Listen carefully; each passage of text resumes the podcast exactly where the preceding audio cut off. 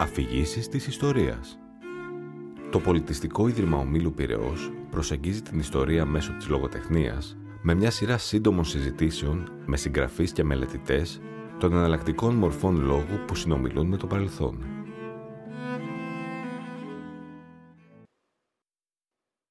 Εδώ και δεκαετίες απασχολεί και την ευρωπαϊκή σκέψη το μειωμένο ενδιαφέρον των μαθητών για τη σχολικώς διδασκόμενη ιστορία.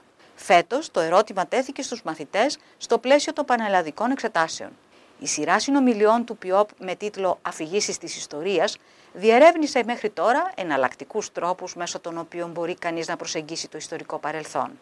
Είμαι η Λένα Μπενέκη και συζητάμε σήμερα με τη δόκτωρα Εμιλία Σαλβάνου, ήδη δόκιμη ιστορικό, η οποία έχει αναρωτηθεί πώς μαθαίνουμε ιστορία χωρίς να τη διδαχτούμε. Το βιβλίο κυκλοφορεί από τις εκδόσεις Ασίνη. Ενώ έχει επίσης ασχοληθεί με τη συγκρότηση της προσφυγικής μικρασιατικής μνήμης. Κυρία Σαλβάνου, σας καλωσορίζουμε και σας ευχαριστούμε για τη συμβολή σας σε αυτή τη σειρά συνομιλιών περί εναλλακτικών αναγνώσεων της ιστορίας. Υπάρχουν πλέον αρκετά νέα μέσα στη διαμόρφωση της σχέσης μας με το παρελθόν συνολικά. Ο δημόσιος λόγος, δημόσιες και ιδιωτικές συζητήσεις, ανοιχτά μαθήματα ιστορίας, γιορτές, αλλά και ταινίες, ψηφιακά παιχνίδια, ψηφιακές εκθέσεις, εκλαϊκευτικές εκδόσεις ιστορίας, προγράμματα πληθοπορισμού ιστορικής πληροφορίας και ιστορική περίπατη για την καλή χρήση του ελεύθερου χρόνου. Πού σχολιάζεται το ευξημένο αυτό ενδιαφέρον για την ιστορία; Σας ευχαριστώ πολύ κυρία Μπενέκη για την πρόσκληση και χαίρομαι που είμαι στη σειρά αυτή των podcast. Πράγματι, τα τελευταία χρόνια το ενδιαφέρον για την ιστορία και το παρελθόν έχει εκδοθιστεί. Είτε μιλάμε για το χρόνο τον ελεύθερο ως ψυχολογική δραστηριότητα, είτε μιλάμε για τον τρόπο που υπάρχει στην πολιτική, που εμπλέκεται στα εθνικά ζητήματα, στην καθημερινή ζωή, βλέπουμε ότι το παρελθόν ξεπετάγεται από παντού μπροστά μας. Το πρώτο που θα μπορούσα να σχολιάσω είναι ότι το φαινόμενο αυτό είναι μέρος της άνθησης της πολιτισμικής βιομηχανίας των τελευταίων 30-40 χρόνων, από το 70 και μετά, τέλος πάντων, παραπάνω 50 χρόνια, από το 70 και μετά, έχει αυξηθεί το ενδιαφέρον, το ενδιαφέρον στην πολιτισμική βιομηχανία και κομμάτι αυτής της ανάπτυξης είναι το, η στροφή στη κληρονομιά, ε, στη, στο παρελθόν, στο τι συνέβαινε παλιά, η νοσταλγία αν θέλετε. Είναι το ένα κομμάτι. Το άλλο κομμάτι που μας, το πιο βαθύ αν θέλετε, που στρεφόμαστε στο παρελθόν, νομίζω ότι έχει να κάνει με τη, τη, δυσκολία να οραματιστούμε το μέλλον. Δηλαδή, όσο πιο δύσκολα μπορούμε να φανταστούμε ένα μέλλον και ένα μέλλον καλύτερο, γιατί αυτό που συζητάμε συνήθως είναι να μην πάει το μέλλον πολύ χειρότερα. Το ξέρουμε ότι θα πάει χειρότερα. Στην καλύτερη περίπτωση να μείνει το ίδιο, να μην καταστραφούμε. Άρα η ελπίδα γυρνάει προς το πίσω, γυρνάει στην αγκύρωση στο παρελθόν. Γι' αυτό και βλέπουμε όλο αυτό το νοσταλγικό. Δηλαδή το παρελθόν, αν θέλετε, με, με άχνη ζάχαρη από πάνω. Ναι. Ψάχνουμε ναι. ουτοπίες της κοινωνίας. Ναι. ναι. Οπότε αυτά τα δύο μαζί έχουν, έχουν συμβάλει στην ε, άνθηση των, ε, ενδιαφέροντων στον οποίο αναφέρεστε. Και ίσως μια ανάγκη για περισσότερη αυτογνωσία των κοινοτήτων ή των κοινωνιών. Ναι, αυτό θα το έλεγα πιο πολύ στο, στο κομμάτι που αφορά την άνθηση των, ε, των δικαιωμάτων και των ταυτοτήτων. Πώς κάθε κοινότητα έχει διεκδικεί πια να ακουστεί, να είναι ορατή και να ακουστεί και αυτό έχει φυσικά εκβάλει και προς τα έξω, προς τα μπρος, αλλά και προς τα πίσω σε ό,τι φορά ταυτότητες και το παρελθόν της ε, κάθε ομάδας, σε πάση περιπτώσει. Κάθε κοινότητας. Ναι. ναι. Τελικά ε, μαθαίνουμε ιστορία και με άλλους τρόπους. Πώς ε, μπορούμε να μάθουμε χωρίς να τη διδαχτούμε με την παραδοσιακή έννοια; Η αλήθεια είναι ότι πάντα μαθαίναμε ιστορία και με άλλους τρόπους. Δηλαδή και πριν τον 19ο αιώνα και την ε, συγκρότηση ιστορικής επιστήμης, οι άνθρωποι είχαν σχέση με το παρελθόν τους. Με έναν τρόπο ήταν κομμάτι της, ε, του πολιτισμικού μας σύμπατο η αναφορά στο παρελθόν. Η συγκρότηση της ε, ιστορικής επιστήμης και η είσοδος της σχολ, ιστορίας ως σχολικό μάθημα με έναν τρόπο κανονικοποίησε το τι θεωρείται ιστορία και τι όχι. Ποια, ποια είναι η αποδεκτή, η επίσημη ε, σχέση μας με το παρελθόν. Αυτό όμως ήταν ένα πολύ συγκεκριμένο παρελθόν, το οποίο μάθαμε στη σχολεία. Και το πολύ συγκεκριμένο παρελθόν ουσιαστικά περιθωριοποίησε τις άλλες σχέσεις που είχαμε. Ξεκινάει ας πούμε ως εθνικό παρελθόν. Όπως όλες οι επιστήμες έχουν το, το μαρτωλό τους background, εμείς έχουμε την εθνική ιδεολογία, ιστορία. Χωρίς εθνική ιδεολογία δεν θα υπήρχε. Ειδικά κατά τη διάρκεια της συγκρότησης εθνικού κράτους, Ναι, οποιοδήποτε αυτό λέω. Αυτό λέω. εθνικό Δεν κατα- κράτος. Ναι, δεν μιλάω για την Ελλάδα μόνο. Ναι, ναι, ναι, θέλω, Μιλάω βέβαια. ως επιστήμη. Δηλαδή ήταν το Περνάει και από αυτή τη φάση αναγκαστικά. Έτσι γεννιέται. Έτσι γεννιέται ως, μαζί με την εθνική ιδεολογία ως κομμάτι της, που σημαίνει ότι στην πρώτη φάση η ιστορία γίνεται εθνική. Γι' αυτό και μιλάμε για την ιστορία ως βιογραφία του έθνους. Η ιστορία των μεγάλων ε, ανδρών, πολιτικών και ε, στ- στρατηγών και όλα αυτά, τα- τα- οι ήρωες. Όλο αυτό λοιπόν είναι βιογραφία.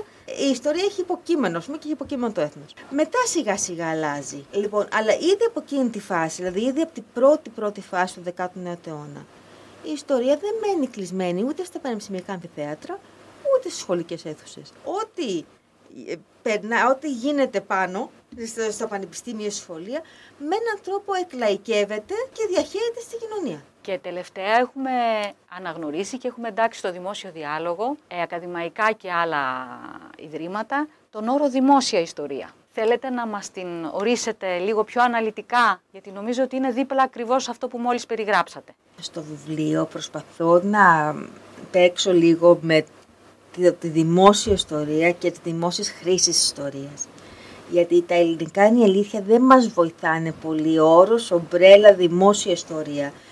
Προσπαθούμε να χωρέσουμε τα πάντα μέσα, που δεν είναι όλα όμως ούτε οι ίδιας υφής, ούτε οι ίδιες ε, σχέσεις με την ε, ε, ιστορία ως ακαδημαϊκή πρακτική, ως ε, προσπάθεια Συγκρότησης ενός ε, ιστορικού λόγου εναλλακτικού, ε, μιας να συγκρότησης... έχει όμως να κουμπάει και λίγο στα, στα τεκμήρια και στα, στα ίχνη του παρελθόντος, να μην είναι μόνο ιδεολογία ή μόνο ψυχολογία. Να... πιο μεθοδολογικά ορθή. Ακριβώς, ναι. Άρα η ιστορία δημόσια, ή μάλλον η ιστορία ήταν δημόσια πάντα. Όπως σας λέω, ήδη από τον 19ο αιώνα έχουμε την ιστορία στο πανεπιστήμιο, έχουμε την ιστορία όπως, ο- το λόγο περί ιστορίας, όπως διαχέεται στην κοινωνία. Το κρυφό σχολείο, ας πούμε, είναι ένας τέτοιος λόγος που διαχέεται μέσα από τις δημόσιες χρήσεις της ιστορίας.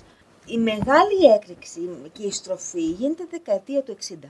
Τότε που ανοίγει το ο ορίζοντας των ιστορικών σπουδών και προσπαθεί η ιστορία να, να ξαναβρει τη σύνδεσή της με την κοινωνία. Είναι ακριβώς η εποχή που η ιστορία, η ακαδημαϊκή, έχει απελευθερωθεί από, το, από την εθνική ιδεολογία. Δεν πάει χέρι με χέρι με το εθνικό κράτος.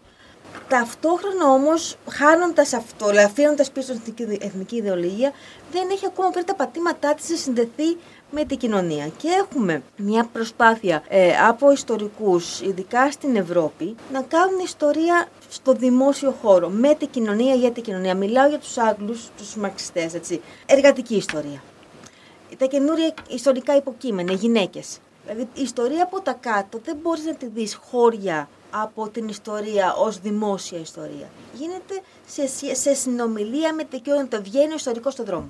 Παράλληλα έχουμε και μία στροφή στην ερμηνεία. Δηλαδή δεν είναι πια μόνο αυτό που λένε τα αρχεία, αλλά και πώς ερμηνεύεται, πώς προσλαμβάνουμε την ιστορική πληροφορία. Όλα αυτά είναι κομμάτια που σιγά σιγά μας οδηγούν σε αυτό που σήμερα ονομάζουμε δημόσια ιστορία και να μην ξεχάσουμε εδώ μια δεκαετία περίπου αργότερα το μεγάλη, τη μεγάλη έκρηξη της μνήμης. Λοιπόν, μνήμη, εμπειρία, καινούργια ιστορικά υποκείμενα. Συν το μαζικό ενδιαφέρον για, την, για το παρελθόν ως κομμάτι του πολιτισμικής έκρηξης δίνουν τα- τη σύγχρονη μορφή της δημόσιας ιστορίας. Απέναντι το κλητικό έχουμε και το άλλο. Έχουμε και την πρώτη φάση της ανεργίας των ιστορικών. Ιστορικοί διδάκτορες που δεν μπορούν να βρουν δουλειά στα πανεπιστήμια. Αυτοί λοιπόν απασχολούνται σε άλλα ιδρύματα. Ιδρύματα που κάνουν ιστορία το κοινό. Δημόσιο ιστορική. Είναι ιστορικοί, σπουδαγμένοι ιστορικοί, ακολουθούν την, ιστο- το, τη μεθοδολογία την ιστορική, αλλά δεν δουλεύουν στα πανεπιστήμια. Είναι λοιπόν, αν θέλετε, η πιο δόκιμη φάση της δημόσιας ιστορίας με την έννοια ότι τηρεί όλα τα μεθοδολογικά εργαλεία της ιστορικής της επιστήμης, ωστόσο με έναν τρόπο που γίνεται ελκυστικός έξω από την ακαδημαϊκή κοινότητα. Και είναι αυτό το προσωπικό, το επιστημονικό προσωπικό, που ίσως είναι ο βασικός κινητήριος μοχλός της παραγωγής όλων αυτών των διαφορετικών μορφών προσέγγισης του παρελθόντος. Σκέφτομαι, ας πούμε, και το μεγάλο όγκο ε, συγκέντρωσης προφορικών μαρτυριών που διαχέεται σε μεγάλο πληθυσμό και κινητοποιεί εξαιρετικά το ενδιαφέρον των μη επιστημόνων να συμμετέχουν και να συμβάλλουν σε αυτή την συγκρότηση ιστορικής ε, πληροφορίας και ανασυγκρότησης μνήμης. Τελικά όλα αυτά είναι υποσύνολα, είναι σίγματα και ψηφίδες της ιστορικής μας κουλτούρας; Πριν πάμε εκεί όμως, μην ξεχάσουμε το άλλο κομμάτι που είναι στη δημόσια ιστορία, δηλαδή άλλα δύο βασικά. Το ένα είναι, δηλαδή δεν είναι μόνο αυτό δημόσια ιστορία στο δημόσιο λόγο, μιλάμε και για ιστορία που γίνεται από μη ιστορικούς. Είναι τεράστιος όγκος αυτός. Είτε μιλάμε για πολιτική χρήση, ιστορία στη Βουλή ας πούμε, πώς χρησιμοποιείται, πώς... είτε μιλάμε για ψυχολογική, ψυχολογική χρήση. Μεγάλες ε, blockbuster επιτυχίες, τηλεοπτικές ε, σειρές, παιχνίδια. Όλα αυτά είναι ένα σύμπαν που δεν είναι απαραίτητο. Δηλαδή, μπορεί να δουλεύουν ιστορικοί, μπορεί και όχι. Δεν είναι απαραίτητο ότι έχεις πραγματικά ιστορικούς συμβούλους. Ωστόσο, ε, έχουν, διαχέουν και συγκροτούν μια εικόνα για το παρελθόν.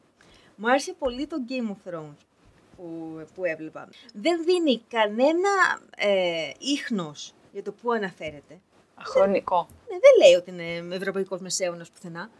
Ωστόσο το συμπεράναμε όλοι είναι καλά δουλεμένο. Δηλαδή έχει στοιχεία ιστορικής ακρίβειας που μπορεί να μην έχεις τα μεγάλα γεγονότα που λένε τα βιβλία, αλλά έχεις την καθημερινή ζωή πώς ανασυγκροτείται εκεί μέσα.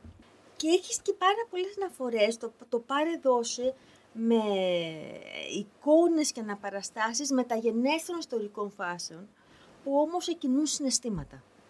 Αναφέρουμε στη τελευταία φάση με το, με το δράκο που καίει την πόλη και που όταν το είδα εγώ, λέω Ιδρέστη. Και μετά λέω εντάξει, αυτό είναι μάλλον, ε, πώς λένε, επαγγελματική διαστροφή. Και ψάχνω και διαβάζω λίγο τι λένε οι υπόλοιποι και το βλέπουν όλοι έτσι. Ήταν ναι. μάλλον ένα κομμάτι κοινωνικό που έκανε την αναφορά αυτόματα. Αυτό έχει να κάνει με, το, με τις αυτόματες συνδέσεις και τις αναλογίες ιστορικές που, που παράγονται σε μια κοινωνία έξω από τα πλαίσια μάθησης. Ε, είναι ενδιαφέροντες όλοι αυτοί οι δρόμοι μέσα από τους οποίους τελικά συγκροτούμε μια σχέση με το παρελθόν, συγκροτούμε αυτό που εξελισσόμενη η ζωή μας συγκροτεί την ιστορική μας κουλτούρα. Η ιστορική κουλτούρα είναι μια πολύ ενδιαφέρουσα και δεν είναι καινούρια. Είναι ήδη από τη δεκαετία του 60 αρχίζει και, και συζητιέται, το 70 όμως μπαίνει στη συζήτηση κανονικά στην, ε, στη Γερμανία στα πλαίσια της τακτικής ιστορίας. Εκεί λοιπόν λένε ότι ορίζαν οι πρωτοπόρους κοιτάξτε να δείτε, ας πούμε, εμείς μπορούμε να κάνουμε τα πάντα μέσα στο σχολείο για να ξεπερδεύουμε τον ναζισμό, να εκπαιδεύουμε τα παιδιά μας στη δημοκρατία και είναι σε ένα περιβάλλον που έρχονται ρεθίσματα γύρω-γύρω και δεν μπορούμε να τα ελέγξουμε. Άρα η ιστορική κουλτούρα λέει πώς επηρεάζει τα παιδιά την ιστορική μάθηση εντός σχολείου και συγκροτεί ένα σχήμα με το μέσα και το έξω. Από τότε μέχρι σήμερα όμως τα πράγματα έχουν αλλάξει. Γιατί είπαμε ότι από το 70 και μετά έχουν πολλαπλασιαστεί όχι μόνο αυτοί που καταναλώνουν τη δημόσια ιστορία και αυτοί που το παράγουν. Δηλαδή, ποια είναι η διάκριτη σχέση, ποιος παράγει και ποιος καταναλώνει και ποιος επηρεάζει ποιον. Με αυτή την έννοια, δεν νομίζω ότι πια μπορούμε να μιλάμε για τη διάκριση εγκύκλια ιστορίας, εγκύκλειων σπουδών και ιστορικής κουλτούρας ως μέσα και έξω. Νομίζω ότι θα πρέπει στην έννοια της ιστορικής, στην ομπρέλα της ιστορικής κουλτούρας, να συμπεριλάβουμε και τις τυπικές μορφές ιστορικής εκπαίδευσης, τόσο στο σχολείο όσο και στο πανεπιστήμιο. Με την έννοια να φανταστούμε την, ε, την ιστορική κουλτούρα ως μόμπιλο. Η κίνηση του ενός στοιχείου εξαρτάται από το άλλο και παράλληλα επηρεάζει το άλλο. Τέχνη. Δεν μπορεί να είναι εκτός του τρόπου που μιλά, που αντιλαμβανόμαστε το παρελθόν και σχετιζόμαστε μαζί του. Τα πιο δύσκολα κομμάτια του παρελθόντος πρωτοδιαπραγματεύονται μέσω της τέχνης. Πώς βγαίναμε όλοι και ξέραμε και εμφύλιο και αντίσταση και apartheid. Γιατί τα ξέραμε αυτά; Προφανώς όχι μέσα από το σχολείο. Υπήρχαν λοιπόν άλλοι φορείς, άλλα ρεθίσματα ιστορικά και όχι μέσα από βιβλία ιστορίας φυσικά. Που μας διαμόρφωναν μια εικόνα του κόσμου που ζούμε και του σχετικού παρελθόντος. Και αντίστοιχες αναφορές στο παρελθόν που υπάρχουν σε διαφορετικούς επιστημονικούς και μη λόγους. Τελικά, αν αυτά και έτσι είναι, όπως τα περιγράφεται, η ε, εγκύκλειος εκπαίδευση στην Ελλάδα, για να το περιορίσουμε. Γιατί προφανώς υπάρχουν πολλά άλλα διαφορετικά εθνικά εκπαιδευτικά παραδείγματα. Πώς θα τη σχολιάζατε σε σχέση με το είδος των ερεθισμάτων που, που δίνονται στα παιδιά, στους μαθητές, ως ίσως μία πρώτη, μία καλή βάση για τις ε, προσλαμβάνουσες που θα έχουν εναλλακτικά και εξωτερικά στο μέλλον. δεν θέλω να σχολιάσω μόνο την Ελλάδα. Γιατί αυτό είναι λίγο πάλι ένας ελληνικός εκθετισμό. Ότι εμείς είμαστε πιο πίσω από τους υπόλοιπους και οι υπόλοιποι δεν κάνουν καλά. Δεν είναι έτσι. Δηλαδή, όντως η συζήτηση για την διδακτική της ιστορίας έχει προχωρήσει. Και τα λένε μια χαρά και στην Ελλάδα και αλλού.